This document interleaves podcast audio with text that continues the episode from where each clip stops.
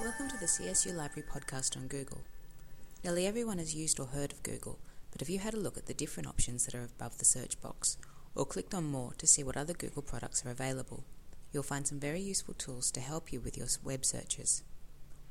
Google Scholar is designed for academic researchers and finds journal articles, conference papers, and other scholarly information.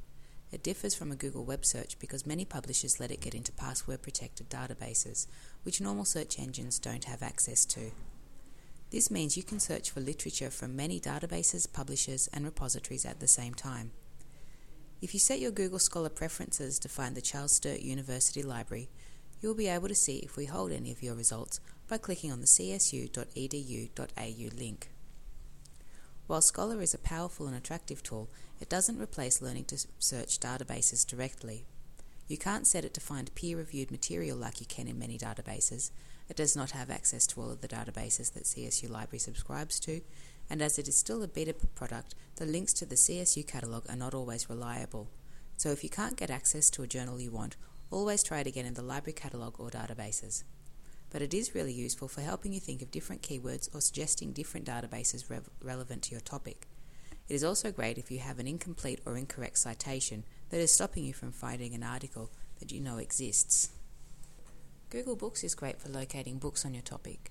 Occasionally, you will find the whole book online, or most of the time, you will at least get a preview of the book chapters with your search terms highlighted on the pages. Clicking on the About This book link will give you basic bibliographic data, and some books will show additional information like key terms and phrases, references to the book from scholarly publications or other books, chapter titles, and a list of related books.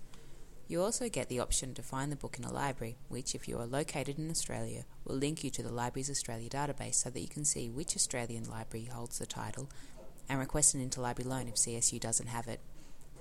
If you are using this overseas, you will be linked to WorldCat, which will help you locate a holding library near you. If you need images for an assignment or presentation, Google Images will let you search for all sorts of pictures using keywords. You need to be aware of copyright issues, and as always, you have to reference anything that you use. While not necessarily an academic tool, Google Maps is a really handy resource. You can use it for getting directions and locating addresses or places. You can zoom in and out, drag the map around, and see it in a satellite or map view. Try typing in your CSU campus to see where we are. And are you sick of losing your thumb drive? Google Docs lets you create documents online and view them from any computer with internet access. You can invite other users to view or collaborate and export it in a variety of formats. It is ideal for group work or for Mac users that don't have Word.